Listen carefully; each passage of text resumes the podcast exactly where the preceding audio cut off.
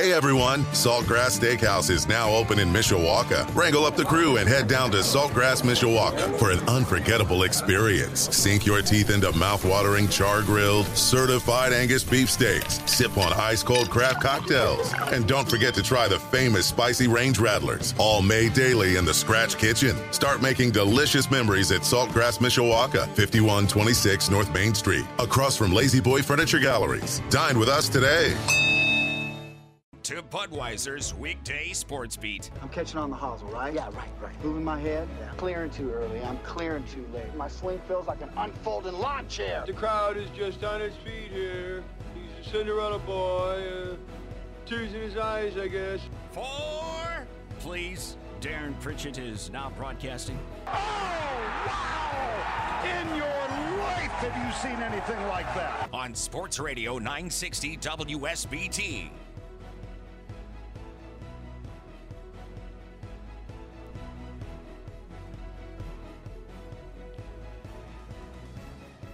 Good afternoon, everyone. Welcome to Budweiser's weekday sports beat on this Tuesday, July the 19th of 2022. Sunshine and 88 degrees in downtown South Bend. Darren Pritchett with you. Thanks for joining me on 960 AM WSBT. We are streaming live at WSBTradio.com and on our free WSBT radio app. And also, we are broadcasting on the Twitch app. If you have the free Twitch app, just search Sports Radio 960 WSBT and you'll, you'll get a little video along with the audio that you normally receive. For the next two hours, we're talking local sports and more here on Budweiser's Weekday Sports Beat which is being brought to you by our title sponsor, Budweiser, the king of beers, locally distributed by United Beverage Company of South Bend. Baseball fans, this Bud's for you. By the Food Bank of Northern Indiana. Hunger is a story we can end. Find out how at feedindiana.org. By Pet Refuge, urging you to adopt, don't shop where new beginnings have happy endings. And by Barnaby's of Mishawaka and Granger serving our community while serving Michiana's most favorite pizza since 1978. Well, I'm going to be enjoying a little vacation time Wednesday, Thursday, and Friday. So, this is my final show for the week here on Budweiser's Weekday Sports Beat. We've got two hours coming your way. The South Bend Cubs are once again idle today. They do not play again until Friday. And tonight it is the Midsummer Classic for Major League Baseball, the All Star game taking place at Dodger Stadium in Chavez Ravine, the National League versus the America League. You can hear the game on WSBT Radio via ESPN Radio. Pregame at 7, first pitch a little after 8 o'clock, right here on Sports Radio 960 WSBT. Coming up on our program, we've got our Twitter question of the day coming up, and it has to do with the TV rights for Notre Dame football. At 540, a little look back to the last time that the All-Star game was at Dodger Stadium in Los Angeles for a portion of our listening audience. They were not born yet.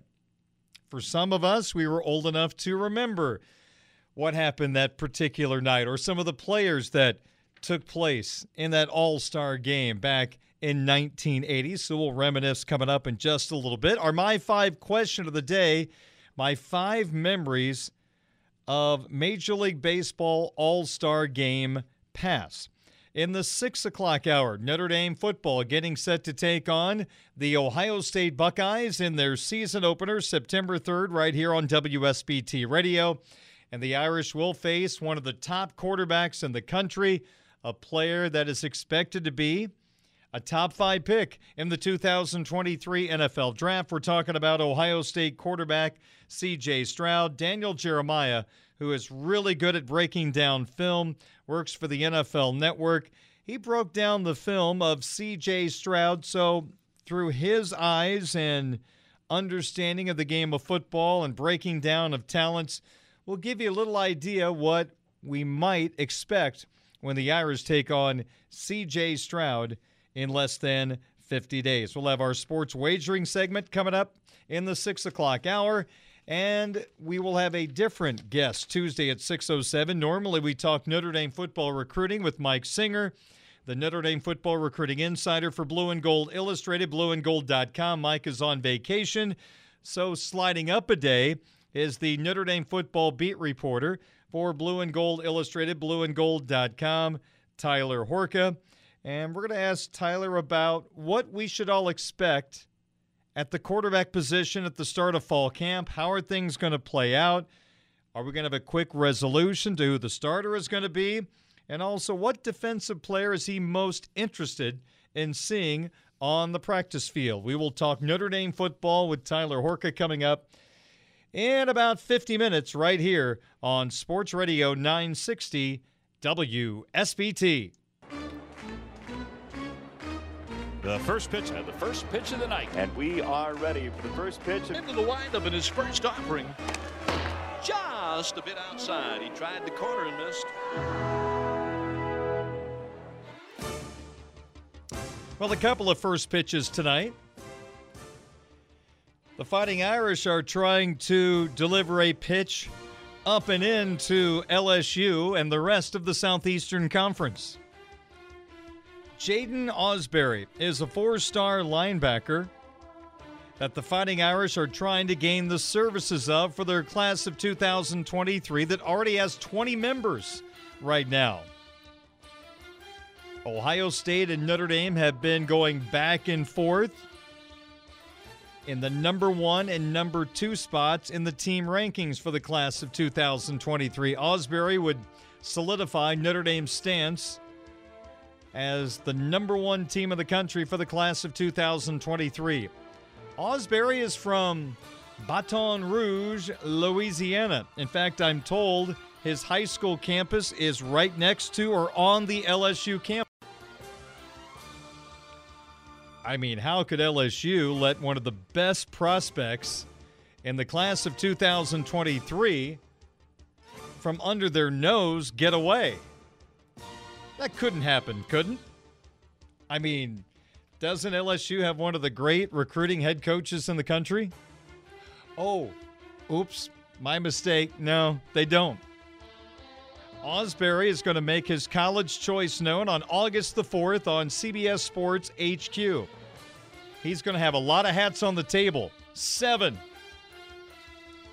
The seven teams he'll be choosing from Alabama, Auburn, where his brother is a defensive back, Florida. He could end up with the family at LSU, where his dad went to school, Michigan, Texas A&M, and last but certainly not least, the Fighting Irish of Notre Dame. Ausberry, six foot 202, on three consensus has Ausberry as the number nine linebacker in the country and the 115th best player in the class of 2023. Now, Mike Singer, who I just talked about a moment ago, Notre Dame football recruiting insider for Blue and Gold Illustrated, has put in his pick that Ausberry will, in fact, pick the Fighting Irish of Notre Dame. Recently, Ausberry talked to On Three's Sam Spiegelman and said, quote, this quote is kind of amusing if you really dig deeper. Quote, I really like Notre Dame now that Coach Marcus Freeman is the coach. He recruited me last year as the defensive coordinator, so we're already have that good relationship. I know Al Washington because he recruited me at Ohio State, so I know a lot of people up there, including some of the players. End quote. Al Washington, of course, is the defensive line coach for Marcus Freeman here in South Bend. Formerly was with Ohio State. I really like Notre Dame now that Coach Freeman is the coach. Says a lot. Brian Kelly has not been able to secure those blue chips from the state of Louisiana. And how about this? Again, if in fact what I'm told is true that this high school campus is next to or on the edge of the LSU campus, For Marcus Freeman and Notre Dame to beat LSU for him, wow. Now, maybe he wants to get away from Baton Rouge. Who knows? But apparently, he thinks enough of Baton Rouge and LSU to put them in his finalist list. This would be a coup. This would, I think, tickle every Irish fan to no end if Marcus Freeman gets this kid basically off the LSU campus. And again, Alabama, Auburn, Florida, LSU, Texas A&M, a big batch of Southeastern Conference teams where it just means more are going after Ausberry, but according to On 3 consensus, Mike Singer, Ausberry's going to pick the Fighting Irish of Notre Dame, bringing their class total to 21. How about that? And if he picks Notre Dame, then we all get to talk again about how the Irish got him from Brian Kelly off basically Kelly's campus. Oof. LSU fans are going to be in for a big surprise when it comes to how much their head coach recruits. They want to give us a call up here. We could give them a little sample of what to expect. It wasn't always awful, but there was a lot of good people around the head coach here to improve those recruiting classes. So we'll keep an eye on Jaden Ausberry, four star linebacker from Baton Rouge, Louisiana. Chances are very good. He will pick the Fighting Irish over six other schools on August the 4th, 7:30 on CBS Sports HQ. That is CBS Sports Internet channel. Very interesting. The second first pitch of the night. No partnership for two conferences in trouble. Pete Thamel of ESPN.com put this story out last night that the Big 12 has called off any further negotiations with the Pacific 12 Conference about a merger. And I got to be honest with you, I don't know what the Big 12 is thinking. The Big 12 is acting like they're seven feet tall when they're about five eight. They think they're a 10, they're about a 6 right now.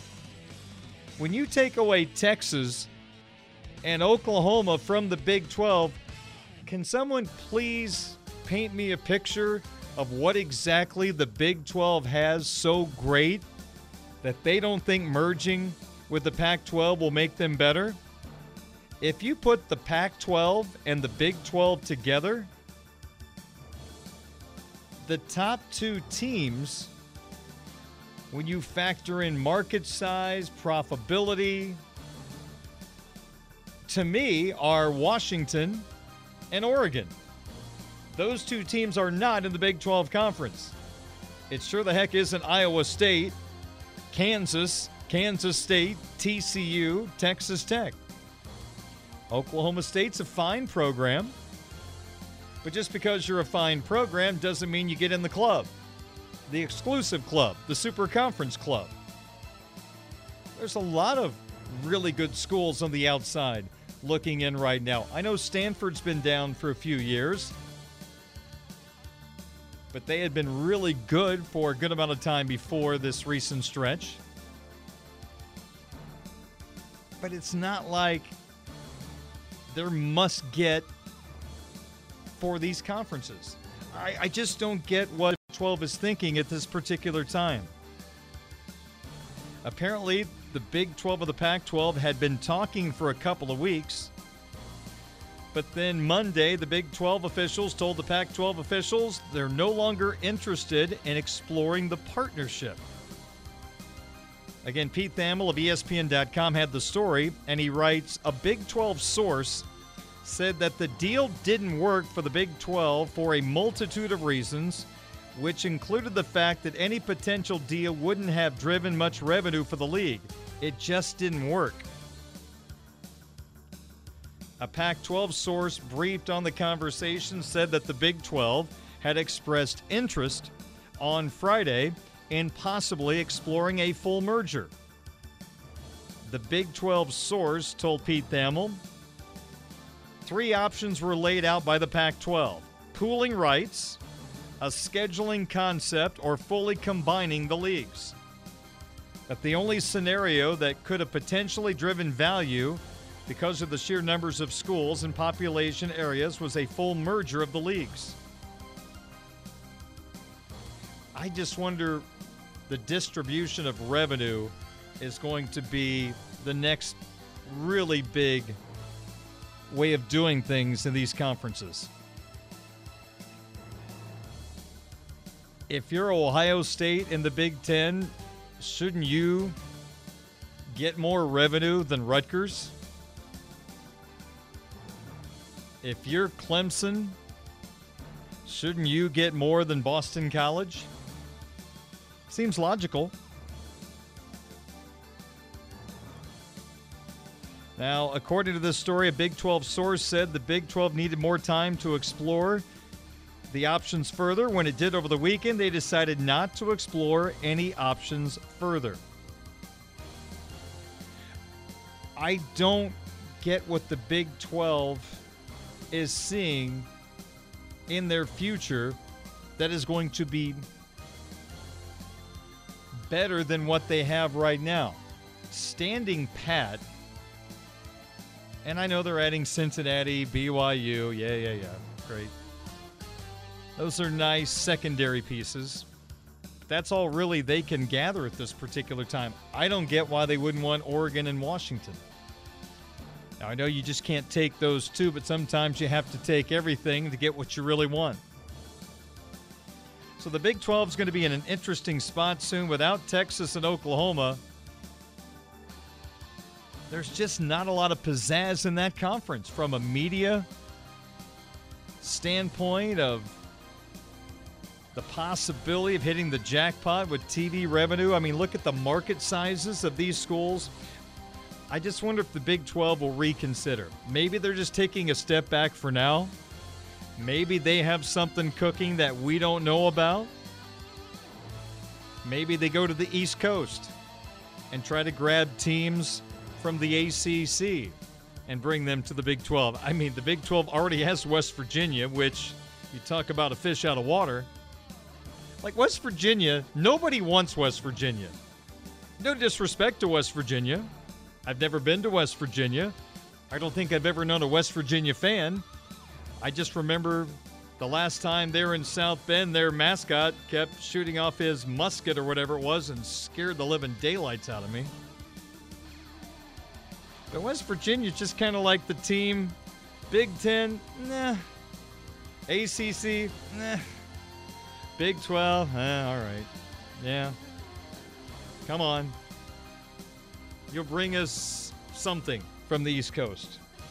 So maybe that's what the Big 12 will try to do. Maybe they'll try to tie into some of the ACC, ACC schools that possibly could be left behind once they begin to get cherry picked, which seems like will happen at some point with schools like Miami, Florida State, Clemson, Virginia, North Carolina.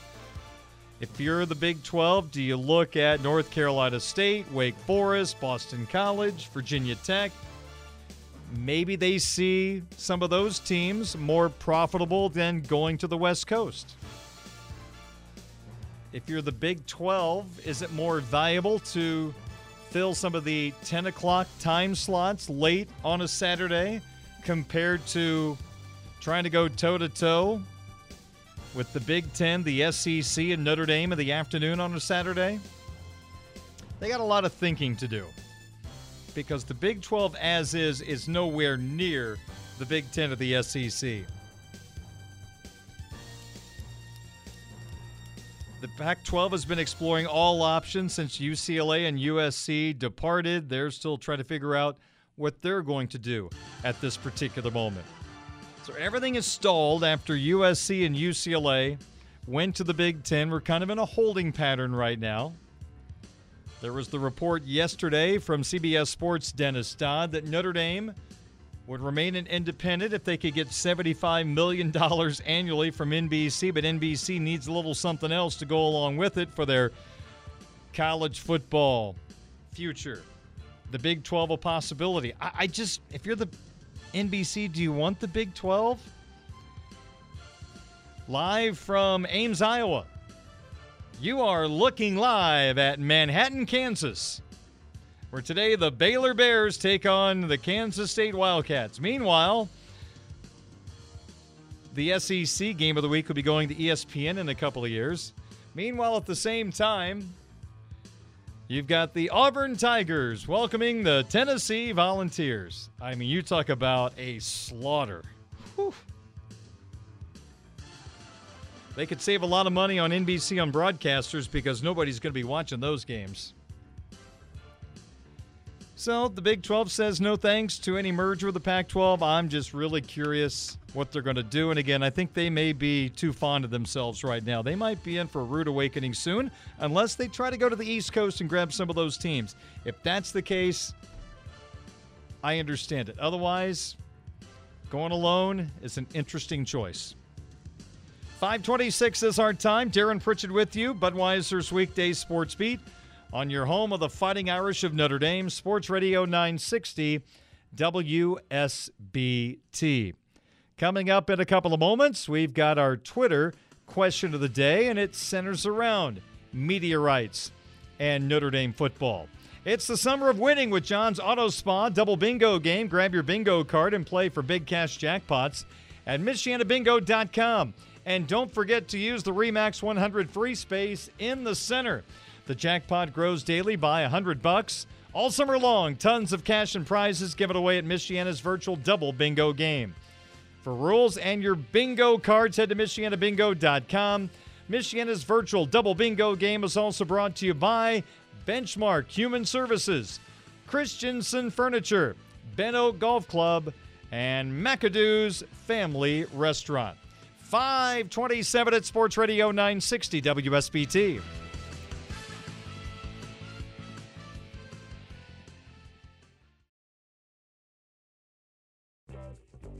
This is the Budweiser's weekday sports beat Twitter question of the day from Sports Radio 960 WSBT.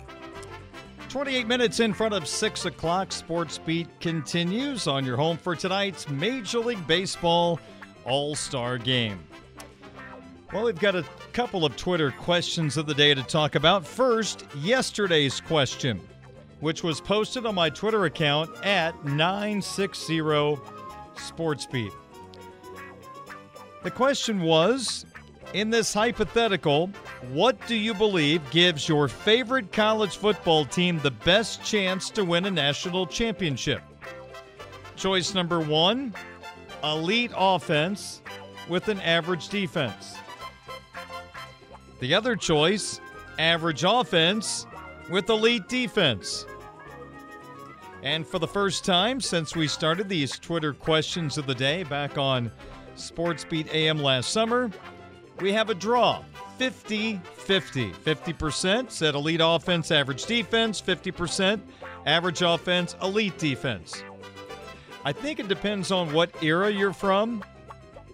If you are more of a veteran college football fan, you've seen a lot that has come and gone, then you're probably going to say average offense, elite defense, because we've always been told defenses win championships. But then the new generation has watched Ed Orgeron, go Tigers, Joe Burrow, that crew just put up video game type numbers on offense on their way to a national championship. Now their defense was pretty good. It was better than average, but that offense was electric.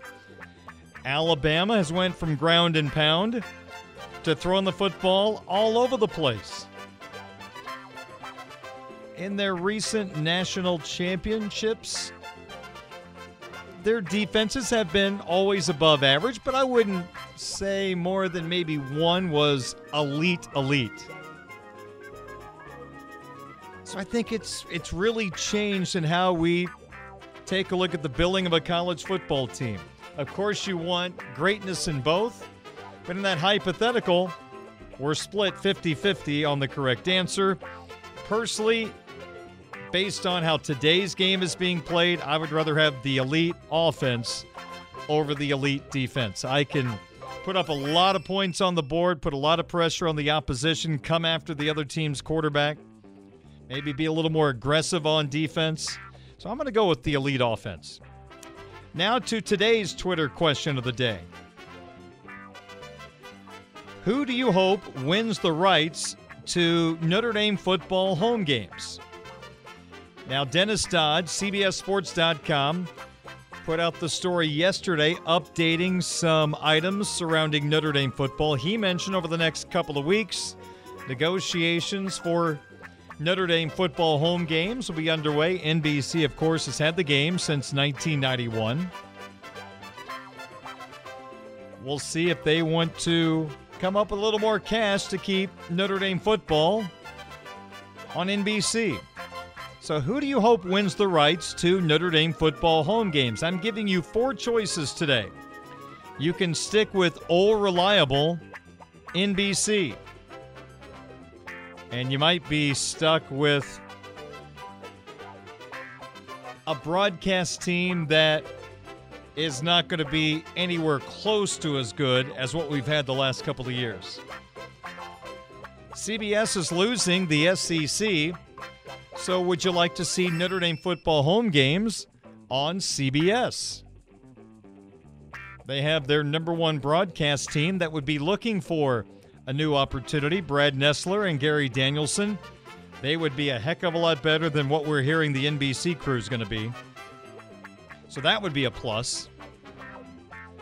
Their 3:30 time slots open. I'm sure they would be okay with a 2:30 time slot for some Notre Dame football home games. Choice number 3 on who do you hope wins the rights to Notre Dame football home games? We'll put ABC ESPN as a combination. Obviously, they are partners. They share a lot of programming. You could put, I'm sure, Notre Dame football games at home in prime time on ABC. That would be pretty doggone lucrative for ABC. I guess Fowler and Herbstreit would be your voices. Again, a big improvement over the perceived NBC crew for this year.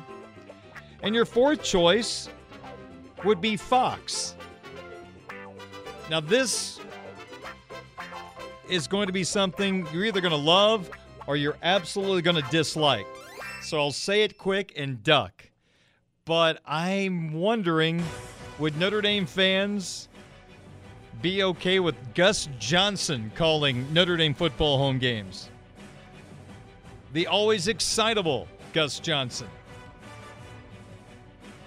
When he was doing the NCAA basketball tournament, the crazy games always were with Gus with that microphone wrapped around his face. Now, maybe you get a different combination. Brady Quinn would be in play on Fox. So there you go. You have your say. As a college football fan, I'm sure you watch games on all of these networks. Who do you hope wins the rights to Notre Dame football home games? NBC, CBS, the ABC ESPN combination, or Fox? If you're basing it on broadcasters, you should eliminate NBC right away. The other three have stellar broadcast teams ready to go. All right, so we'll see how that vote turns out. You can vote right now, tonight, tomorrow, the next day, on my Twitter account at 960 SportsBeat. That is 960 SportsBeat. We'll take a timeout. We'll come back with more Budweiser's Weekday Sports Beat. It is 539 at Sports Radio 960 WSBT.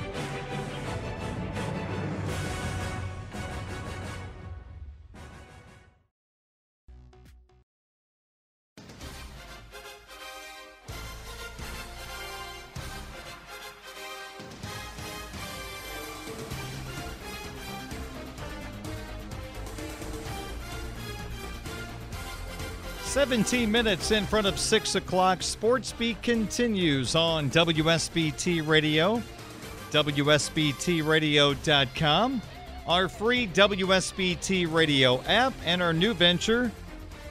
We have a site now on the Twitch app. Just search Sports Radio 960 WSBT. Sports Beat brought to you by Budweiser, the Food Bank of Northern Indiana, Pet Refuge, and Barnaby's of Mishawaka and Granger. Well, the Midsummer Classic is tonight at Dodger Stadium in Los Angeles, the home of the LA Dodgers. 1980 was the last time the Dodgers hosted the All Star game. You have to take a look at between 1980 and now. A lot of new ballparks have opened in Major League Baseball.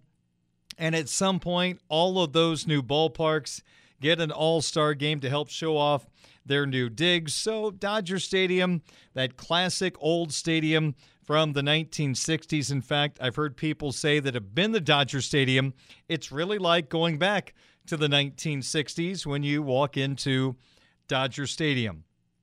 It's been a long time since 1980. Think about how old we were in 1980. Some of you were not even born yet. But the last time the All Star game was held at Dodger Stadium, here's some of the fun facts. There were 11 Hall of Famers in the 1980 All Star game. And this is such a stellar list of ball players led by one of the best left handed hitters of all time, Rod Carew. That little slap of the bat he would have, that little quick little jab swing, and just he would maneuver the ball wherever it needed to go. Was so good with the bat in hand. Carlton Fisk, who of course famously was on a rehab assignment with the old South Bend White Sox many a moons ago, and I've heard the story from people at the ballpark that during that rehab assignment with South Bend, he hit the baseball on top of the synagogue beyond the left field fence. In fact, if you go to the synagogue during a South Bend Cubs game or now the Cubs Den, there is a plaque right by the door telling the story about Carlton Fisk hitting the old synagogue in downtown South Bend. Also, Hall of Famers that played in the 1980 All Star game. The guy who stole more bases than anybody else, Rickey Henderson. He was an Oakland Athletic at that particular time, a guy that went on to be a Chicago Cub, Hall of Fame pitcher Rich Goose Gossage. Then you've got a couple of, boy, really good Milwaukee Brewer players, Hall of Famers, two guys that came so close to winning a World Series title in 1982 before losing in Game 7 to St. Louis, Paul Molitor and Robin Yount. Other Hall of Famers at Dodger Stadium the last time the All Star game was there. The Tigers, Alan Trammell, one of the greatest catchers of all time, Johnny Bench, a guy we can put in that same category, Gary Carter. He would have been a Montreal Expo at that particular time. Also, one of the greatest third basemen of all time, Michael Jack Schmidt, was in that All Star game in 1980. And also, Dave Winfield. Would he have been a Padre? at that time. I'm trying to think. 1980, he wouldn't have been a New York Yankee, I don't believe, as of yet. In that All Star game at Dodger Stadium, there were six Dodgers that made the game. Only their third baseman, Ron Cey, did not make the All Star team from their infield.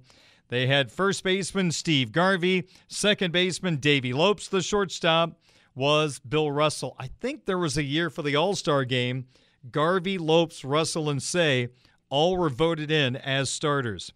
Also, from that Dodger team in 1980, the first guy that I ever truly rooted for from an individual standpoint. Now, he was a Cardinal at the time, but good old Reggie Smith was on that Dodger team and a part of the All Star game at Dodger Stadium in 1980 another old Cardinal left-hander Jerry Reuss, and also Bob Welch. Now, the Chicago Cubs had two representatives in the All Star game at Dodger Stadium back in 1980, and one of those two was a Hall of Famer. In fact, I don't know why he's not on the other list. I'm just noticing that. This is another Hall of Famer, Bruce Sutter. He's in the Baseball Hall of Fame along with Dave Kingman. King Kong Kingman was a member of the Chicago Cubs at that particular time. Now, he's not a Hall of Famer like Sutter, but both were members of the Chicago Cubs. And I would think, if we're talking 1980, it would be in the next year, year and a half off the top of my head that the Cubs would lose Bruce Sutter. He'd end up with St. Louis, part of that 82 championship team. There was one representative from the Chicago White Sox in that 1980 All Star game. And I'm not sure you're going to find a bigger Notre Dame fan than this guy, the late Ed Farmer, who, of course, was a broadcaster for the White Sox, but also a very good pitcher back in the day. And he pitched at Dodger Stadium in that 1980 All Star game. And there were a couple of Detroit Tigers in that All Star game at Chavez Ravine back in 1980. Lance Parrish, the great Tiger catcher, and again, Alan Trammell, the Tigers shortstop in the game. Back then, the National League dominated the All Star game. The National League won that particular game 4 to 2. Ken Griffey Sr., the Cincinnati Red outfielder, had a home run in the game. He would go on to be named the most valuable player of that 1980 All Star game. That was the year before the strike, in which in 1981 we had the strike in the middle of the season. So when the season stopped, they ended up picking playoff teams from the best teams there. And then when they got over the strike and got back to playing baseball, they had what they called the second half of the season, and more people qualified for the postseason. I remember the drama surrounding with the way Major League Baseball handled that particular year. I'm trying to remember did four teams make the playoffs from each league that year? I wish I could remember, but I do recall that in the National League, the two teams with the best record overall that season, neither one made the playoffs. Since they were split into two halves, they just were not in the right spot in the standings to make the playoffs. But the Reds and the Cardinals had the best records in the National League in 81. Neither team made the postseason. I guess St. Louis got a little revenge the next year, winning the World Series. So tonight, the Chicago Cubs have Willson Contreras and Ian Happ as representatives. Contreras will be the starting catcher for the National League. He will bat sixth. Many believe he will not be wearing that Cub uniform much longer. I still think the perfect fit for Willson Contreras is the Houston Astros. I know they've got a young catcher they brought up on a part time basis due to injury, Korey Lee. They really like him. Maldonado is a defensive catcher who has some pop, not going to hit for a lot of average or on base, handles the pitching staff well. So if you bring Contreras to Houston, you take a step down defensively from Maldonado, but a big step up offensively. So we'll see as we edge closer to the trade deadline the fate of Willson Contreras. There are a couple of White Sox in the game, but the guy most deserving of any White Sox player is not there. The guy with the fifth best ERA in the American League is not in the game, even after all the injuries and people pitching on Sunday and they can't pitch in the All Star game. They need replaced. Dylan Cease did not make the All Star team, and I cannot understand how that was missed. The former South Bend Cub and Chicago Cub prospect that was traded, of course, for Jose Quintana along with Eloy Jimenez. For some reason, Cease is not in the game, but the Sox have two representatives, one in the starting lineup. Tim Anderson will play shortstop and bat seventh for the America League.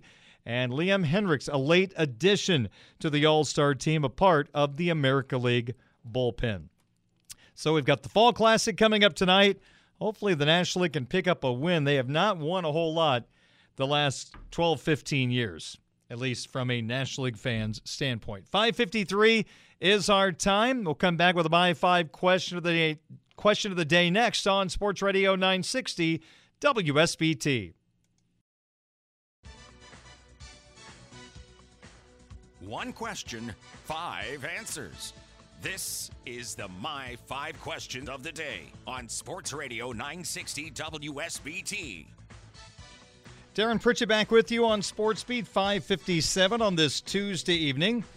The My Five question of the day five games or events that come to mind for me when I think about the Major League Baseball All Star game through the years. Ladies and gentlemen, this is number five. Coming in at number five, the 1999 All Star game at Fenway Park. That was the night that they wheeled out the great Ted Williams to the middle of the diamond throughout the first pitch.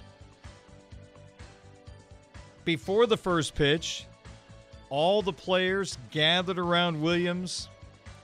There was the story that Williams leaned over to Mark McGwire and asked him something to the effect of when you centered the baseball, could you smell your bat burning? That burning smell of the wood bat. McGwire said, Oh, yeah. Williams could as well.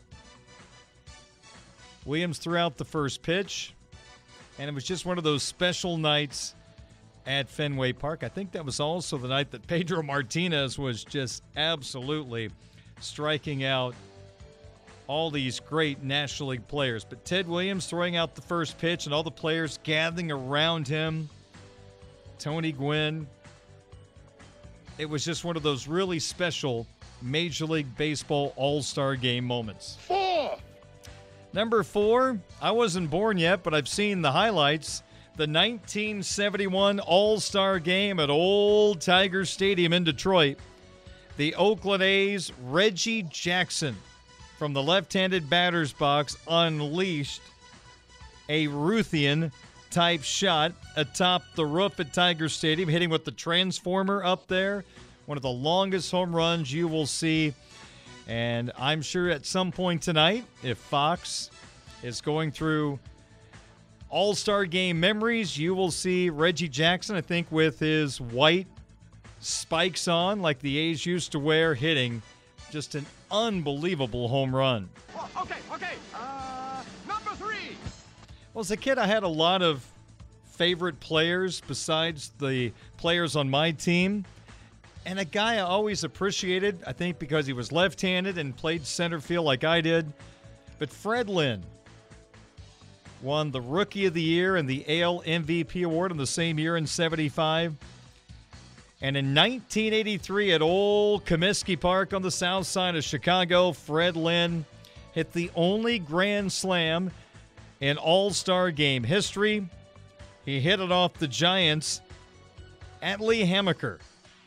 And to this day, no one else has hit a home run. So the Angels, number 19, Fred Lynn, popped one over the right field fence at Comiskey Park. And still to this day, the only grand salami hit in the Midsummer Classic. Number two. Number two, the 2002 Major League Baseball All Star Game, which caused a lot of chaos for years to come. That was the All Star Game in Milwaukee that ended in a tie. Bud Selig, the commissioner, made the call to halt the game, teams running out of pitching. Not too long after, they felt like, well, we've got to make the game important. So the league, with the victory of the All Star game, they got the home field advantage in the World Series, which was just a lousy idea. It's still an exhibition. It should be treated as an exhibition, as it will be tonight. But the tie game caused a lot of headaches for the Major League Baseball Commissioner's Office. And if there is a tie after nine innings tonight, they're going to go the direction of Dick Nussbaum, the old Midwest League Commissioner. In the 2019 Midwest League All Star game at Four Winds Field in downtown South Bend, our All Star game was tied after nine innings. We went to a home run derby to decide the winner. And tonight, three players for each side will be picked. I think they each get three swings. And the team with the most home runs is declared the winner of the All Star game, so we will not have extra innings tonight. Number one. And for me, my favorite game or event centered around the Major League Baseball All Star game. This is not going to be on anyone else's list, but my list has the 2009 All Star game because that's the one I got to attend. It was at Busch Stadium in St. Louis.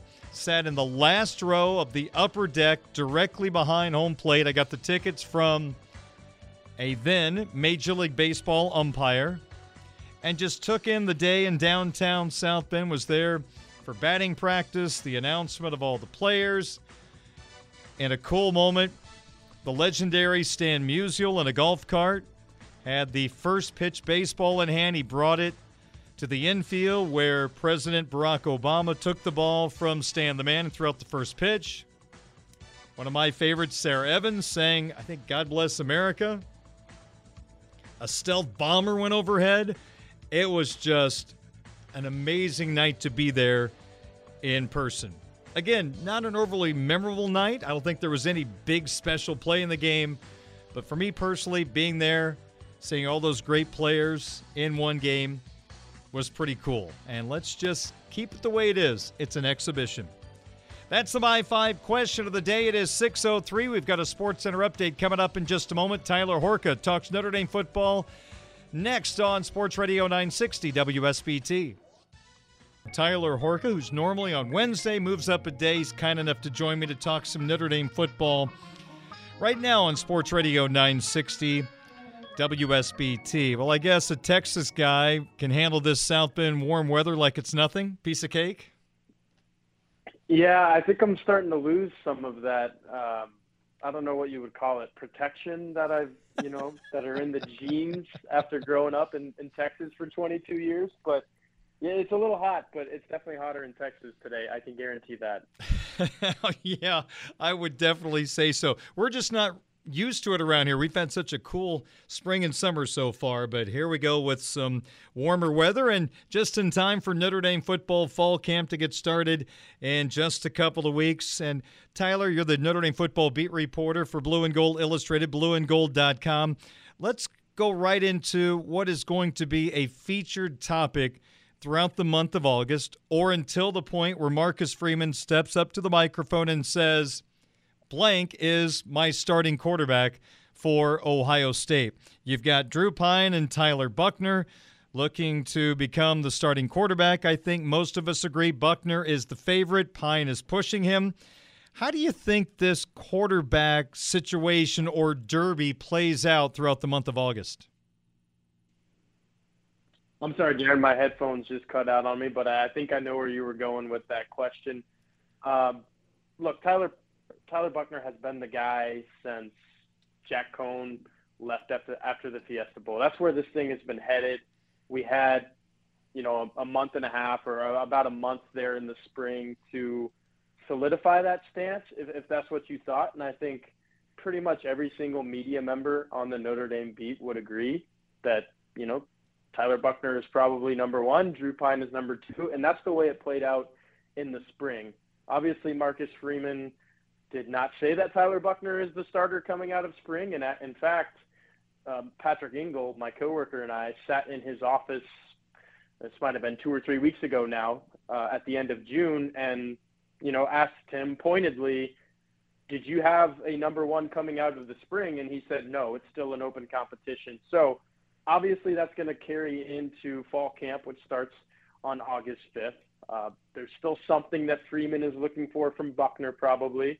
Uh, there's still something that Tommy Rees is looking for from Buchner, but I think it's more so of they're looking for reasons why Drew Pyne can't, you know, weasel his way back into this and say, "What about me?" They want to make sure that when they say Tyler Buchner is our starter, they are 100% on board with that. There is no substitute. Drew Pyne did all he could, but he's just not better athletically, throwing the ball, whatever it is, than Tyler Buchner. Like I said, I think that's where this is headed, and it's going to happen at some point. Again, my headphones cut out, so I don't know if you asked me uh, a time frame, but um, if, if you look at last year, it, it's pretty similar with Jack Coan and Drew Pyne, in that everybody knew that Jack Coan was going to be the guy, even if Brian Kelly hadn't said it yet. And I think it was a week and a half into fall camp, maybe two weeks into fall camp. He came out, he said it. He says, We've seen all we need to see. It would not shock me in the slightest if it was a similar time frame with Tyler Buchner and Drew Pyne, where Marcus Freeman gets up there, maybe the second time he speaks to us during fall camp and says, Yeah, we've seen it. We know it Tyler Buchner is going to be our starting quarterback against Ohio State. So, Tyler, do you think Drew Pyne is locked in as the number two? Do you see any competition pushing him for that number two spot if everything else plays out the way you just described? I think there's certainly competition. Um, Steve Angeli, the true freshman, looked great in the blue gold game. And I remember showing up on the first day of uh, spring practices and I saw Steve Angeli standing next to Drew Pyne, and I was like, whoa, one of these guys looks like he could start a college football game tomorrow. The other looks like Drew Pyne." And again, this is nothing against Drew Pyne. I've actually been a proponent of his. If you go to blueandgold.com, read the message board, I love his moxie. I love what he did against Wisconsin last year, throwing a touchdown pass to Kevin Austin Jr., threw a touchdown pass to Braden Lenzy against Cincinnati in a losing effort that wasn't of any fault of his own in that game. He is what I would call a, a very capable backup. If Tyler Buchner gets dinged up, which his playing style, uh, that's certainly not out of the question. You'd love to have a guy like Drew Pyne who could come in and, and maybe stabilize a game if you're winning and, and get you to the finish line or mount a comeback. If you remember, I, I think Cincinnati was winning by two or three scores when Drew Pyne came in, mm-hmm. and he got it to a one score game. So that's what you're looking for in a backup if, if you're calling on that guy. But I do think at some point, whether it be because of injuries or whatever other wackiness that happens with college football quarterback situations, we see it all the time. Steve Angeli could factor into this thing early on in his career just because of the way he looks right now. He also carries himself very well. And he's a guy that, you know, if you're a true freshman and you're already number three, and there's some people talking about how you should be number two, you're, you're in a pretty good spot. So I would like hmm. where Steve Angeli is at if I were Steve Angeli. He's Tyler Horka, Notre Dame football beat reporter, Blue and Gold Illustrated, blueandgold.com, talking Notre Dame football on Budweiser's weekday sports beat on WSBT Radio. Now, recently I asked you what offensive player you were most interested in seeing in fall camp. And you surprised me with your answer, but after hearing your explanation, I totally get it. I'm on board. You mentioned freshman wide receiver Tobias Merriweather, someone you have not seen in person. So now let's go to the defensive side of the football. Al Golden's defense. Give me the defensive player you're most interested in seeing in fall camp. This one isn't as much of a wild card, but it's another true freshman. So I there's something about freshmen. When you say the word freshman football player, fans are like, ooh. I think it's the intrigue. I think it's the suspense and the you know anticipation of what a player could be. I'm going to go with Jaylen Sneed, the linebacker. If you remember when the signing class was wrapped up, everyone was talking about Jaylen Sneed and like, oh my goodness, this is the top ranked player and a very good Notre Dame recruiting class. And he's going to be that linebacker that is just flying off the edge, playing in the middle if you need him to. He could line up on the line and rush the quarterback. He could do all these different things.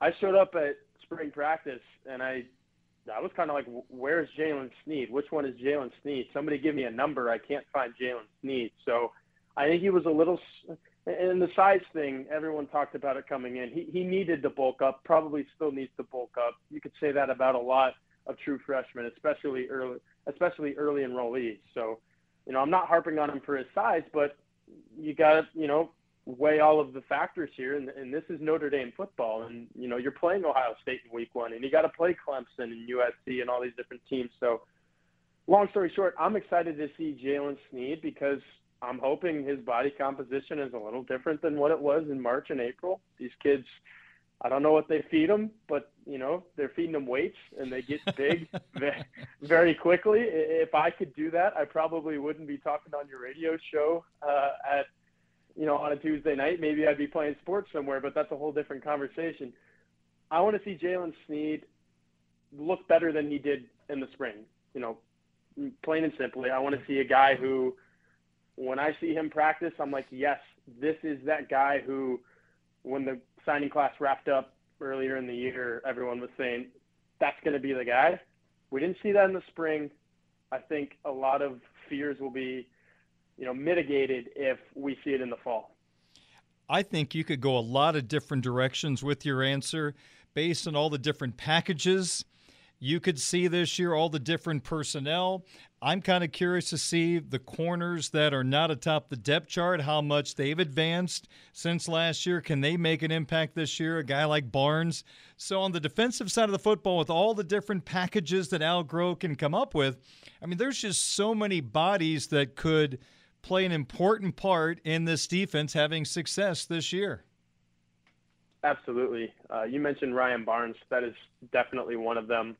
Uh, another guy that I was excited to see in the spring, and, and he wasn't my answer for your question just now because I saw enough in the spring, was Rylie Mills. Yeah. And if you say, okay, yes, he's our strong side defensive end, and then you couple the fact that Isaiah Foskey is your Viper on the other side, that's awesome. Um, how about a Jayson Ademilola who we didn't see practice in the spring, but it sounds like um, you know he wasn't even mentioned by Marcus Freeman when we were in his office a couple weeks ago on the injury front. So I mean, I'm expecting him to be a a full go in fall camp. And if you remember what he did last year, I think he had the most quarterback pressures of anyone on the Notre Dame defense, and that's including Foskey, who led the team in sacks with 13.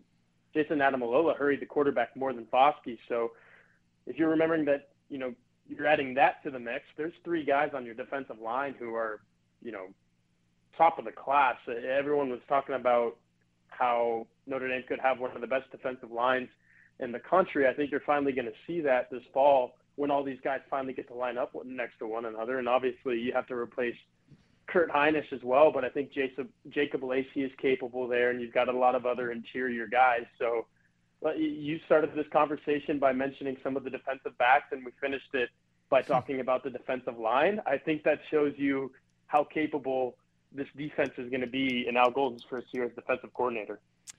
The Superbook at Westgate, Las Vegas says the team that has been bet on the most to win the national championship in college football is the USC Trojans. They're called America's team. I'm not sure when USC became America's team, but that's what they were labeled by someone today. Now, obviously, that is a lot of West Coast money.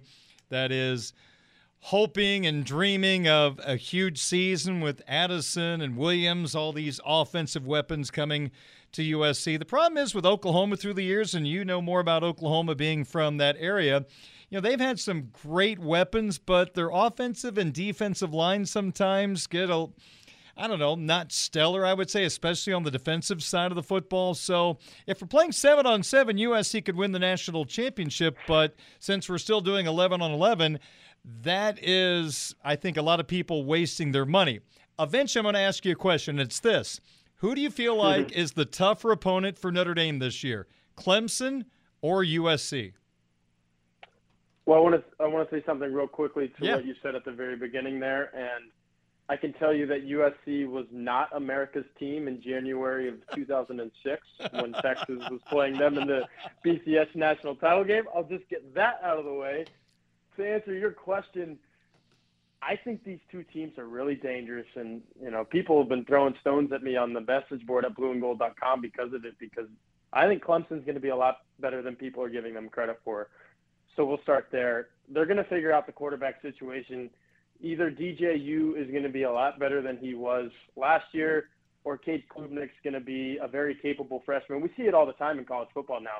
You know, 15 years ago, people were probably afraid to start true freshmen at quarterback, right? Tim Tebow didn't even start as a true freshman. Colt McCoy, all, all of these other guys. Now it's like throw him in. You know, you're you're only going to get three years or, or maybe two if he transfers. All, all this other stuff, put him in there so maybe Cade Klubnik is the guy, but maybe the offensive line is better, and DJ, you could be the guy. All that said, that Clemson game is going to be tough because they might have one of the best defenses in college football, and we saw what Georgia did with the best defense in college football a year ago, and an offense that was pretty good, but not elite by any means. So um, I am a little worried from a Notre Dame perspective about USC because it's in Los Angeles. It's the last game of the year. Who knows what the stakes – are going to be for that game for, for both teams. Maybe it's high stakes for both teams uh, when you talk about the Pac-12 and and maybe Notre Dame trying to make it into the college football playoffs. So if I had to pick one of them, uh, I, I'd probably say USC because of the offensive weapons, because it's out there, because it's the last game of the year. Lincoln Riley is uh, you don't want to get into a shootout with Lincoln Riley, and if the question mark with Notre Dame is maybe one of the corner spots, and even the corner spot you feel good about, Cam Hart having to go against Mario Williams and Jordan Addison and, and some of these other guys. If that's your worry, and you think it might get into a shootout, well, I think Notre Dame is going to lose a shootout against Ohio State in Week One. You know, and maybe that's a blueprint for what USC could do in the final week of the season. There's a long way until Thanksgiving weekend. And quite frankly, there's a long way until Notre Dame plays Clemson, too. I think that game is in November as well. So we're going to learn a lot in September and October. But right now, I would say this: those are both very dangerous teams. I would say USC might be a little more dangerous on the road, and being that it's the season finale. If I'm not mistaken, November 5th could be a big day for the Irish. The Irish are taking on Clemson, and Irish fans might get to enjoy Alabama LSU also on that particular day because I think we know how that game is probably going to end up. All right, final question for you, Tyler. On the Notre Dame schedule, what game do you feel like is going to be tougher than most people expect? That's a really tough question because I feel like this Notre Dame schedule is a lot like uh, a lot of other Notre Dame schedules, and we saw, kind of saw it last year. Going into it, you know what the hard games are going to be. It's Ohio State, it's USC, it's Clemson, BYU, uh, and I would pick this as the answer to that question, but I, I think people are already expecting it to be a tough game. So, so in theory, it can't be the answer.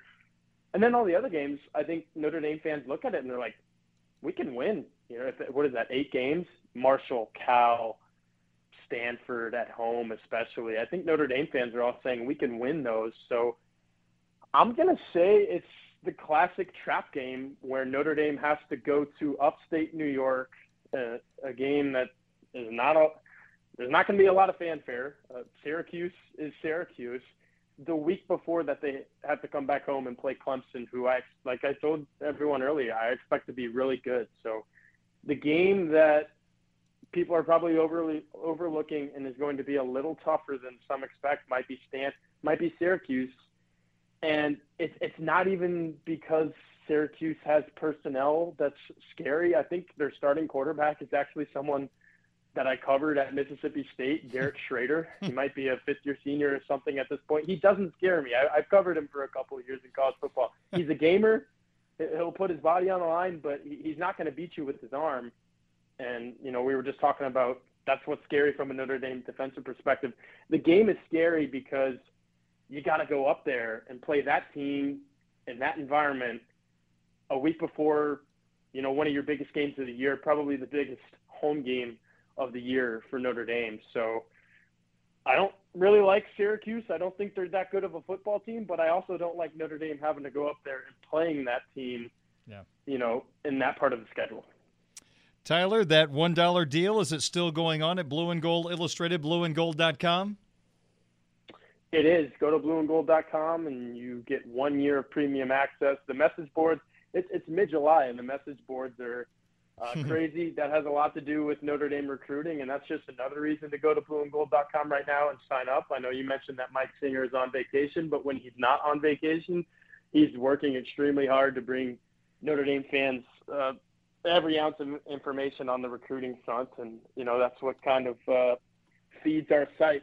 Uh, you know, people are loving what's going on with Marcus Freeman and Notre Dame recruiting right now. And if you're a Notre Dame fan, I don't know why you wouldn't. got the number one in class in the country right now. That's uh, that's pretty stout, and, and we cover it from top to bottom. So go to blueandgold.com, and I think I don't have the exact number. Is it 46, 45 days? It's, it's a month and a half. We're a month yeah. and a half away from Notre Dame football. So get in while you can. Uh, it's going to be an exciting season, and, and we're going to cover it like nobody else. He is Tyler Horka, the Notre Dame football beat reporter, Blue and Gold Illustrated, blueandgold.com. Thanks for joining me a day early, and we'll talk to you in your regularly scheduled spot next Wednesday at 6.07 here on WSBT Radio. I'm looking forward to that conversation. All right, Darren. Sounds great. Thank you. Thank you so much. Tyler Horka. Read all about it right now. Blue and Gold Illustrated, blueandgold.com. Tyler has you covered on everything happening – with Notre Dame football. There's Notre Dame basketball, Notre Dame baseball, a lot of things happening right now with Notre Dame sports, even though it is July the 19th. It is 629. Darren Pritchett with you. More Budweiser's weekday sports beat coming up in a moment on Sports Radio 960 WSBT. I'm Dan.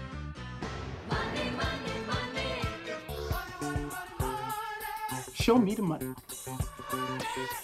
we go with Sizzler. We go with Sizzler. 636 on your home of tonight's Major League Baseball All-Star Game, Sports Radio 960 WSBT. My name is Darren Pritchett. We're live on 960 AM WSBT, streaming live at WSBTRadio.com and the free WSBT radio app. We are now also available on the Twitch app by searching Sports Radio 960 WSBT. This is our sports wagering segment called We Go Into Sizzler.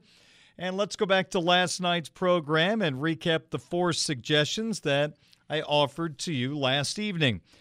And everything centered around the Major League Baseball Home Run Derby. Choice number one was a DraftKings bet. The longest home run in Home Run Derby would be over or under 491 and a half feet. Based on Alonso and Soto being in Home Run Derby, I went over 491 and a half feet for the longest home run in last night's home run derby. Dodger Stadium, the ball does not carry as well as some of the other ballparks, but I just felt like it only takes one swing to put that big wallop on a baseball. So let's go over. That was the wrong choice. The longest home run, 482 feet by the eventual champion, Juan Soto of the Washington Nationals. Choice number two last night was a first round matchup between Soto and the Guardians' Jose Ramirez. I took Soto to defeat Ramirez at minus 190. It was a nail biter. Soto ended up pulling off an 18 to 17 victory. He then beat Albert Pujols in the second round who got by Kyle Schwarber in the first round upset. I'm a Cardinal fan, but I'll say this up front. I'm not sure Albert Pujols beat Kyle Schwarber. Kyle Schwarber had a horrible night swinging the bat, and his poor performance opened the door for Pujols to win. And sure enough, in that one minute extra swing showdown, Pujols got it done and moved on to the second round. And Schwarber, one of the favorites, out in round number one.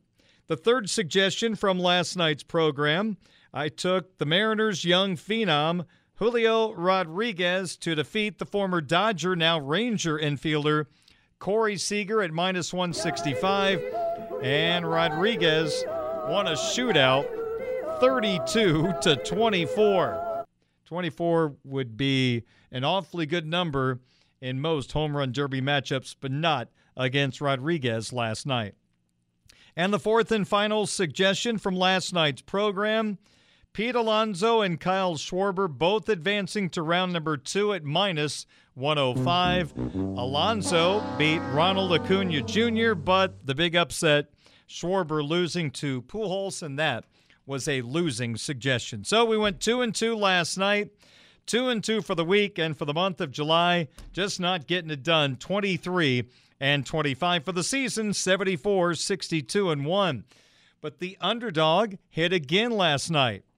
As this is the fourth consecutive show that my underdog pick has hit. And last night we went with Julio Rodriguez and Juan Soto both advancing to round number two. I got that wager at plus 145, and that's a winner. Both guys not only advanced to the second round, they were the two finalists. So our underdog pick is now 18 and 14 so far this year. Maybe I should just stick with that. Here we go with four suggestions for tonight's Major League Baseball All Star game.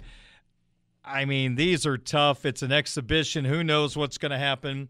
So take these with a grain of salt. I'm just playing the game because I pick four choices every day. Choice number one, I'm going to go against the grain, so to speak. Recently, the American League has been the dominant team of the All Star game.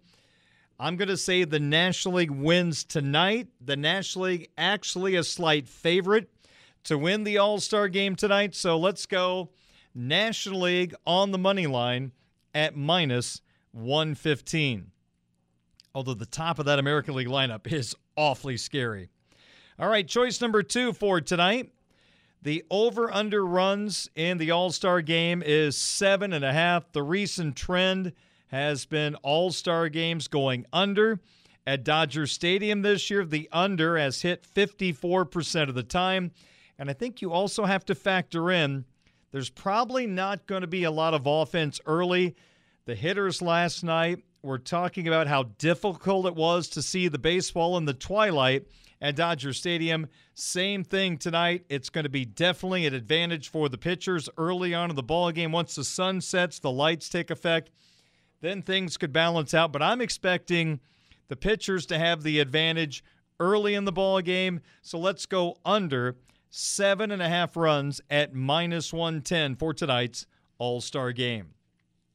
The third suggestion for tonight since I picked the National League to win and under seven and a half runs, let's back those up with another wager along the same lines.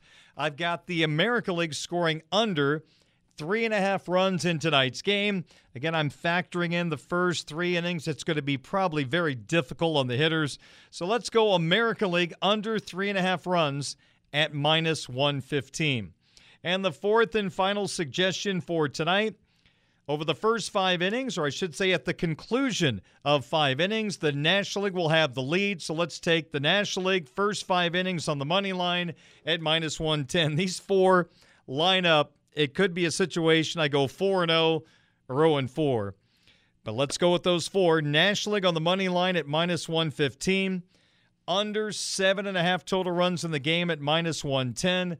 The America League scoring under three and a half runs at minus 115.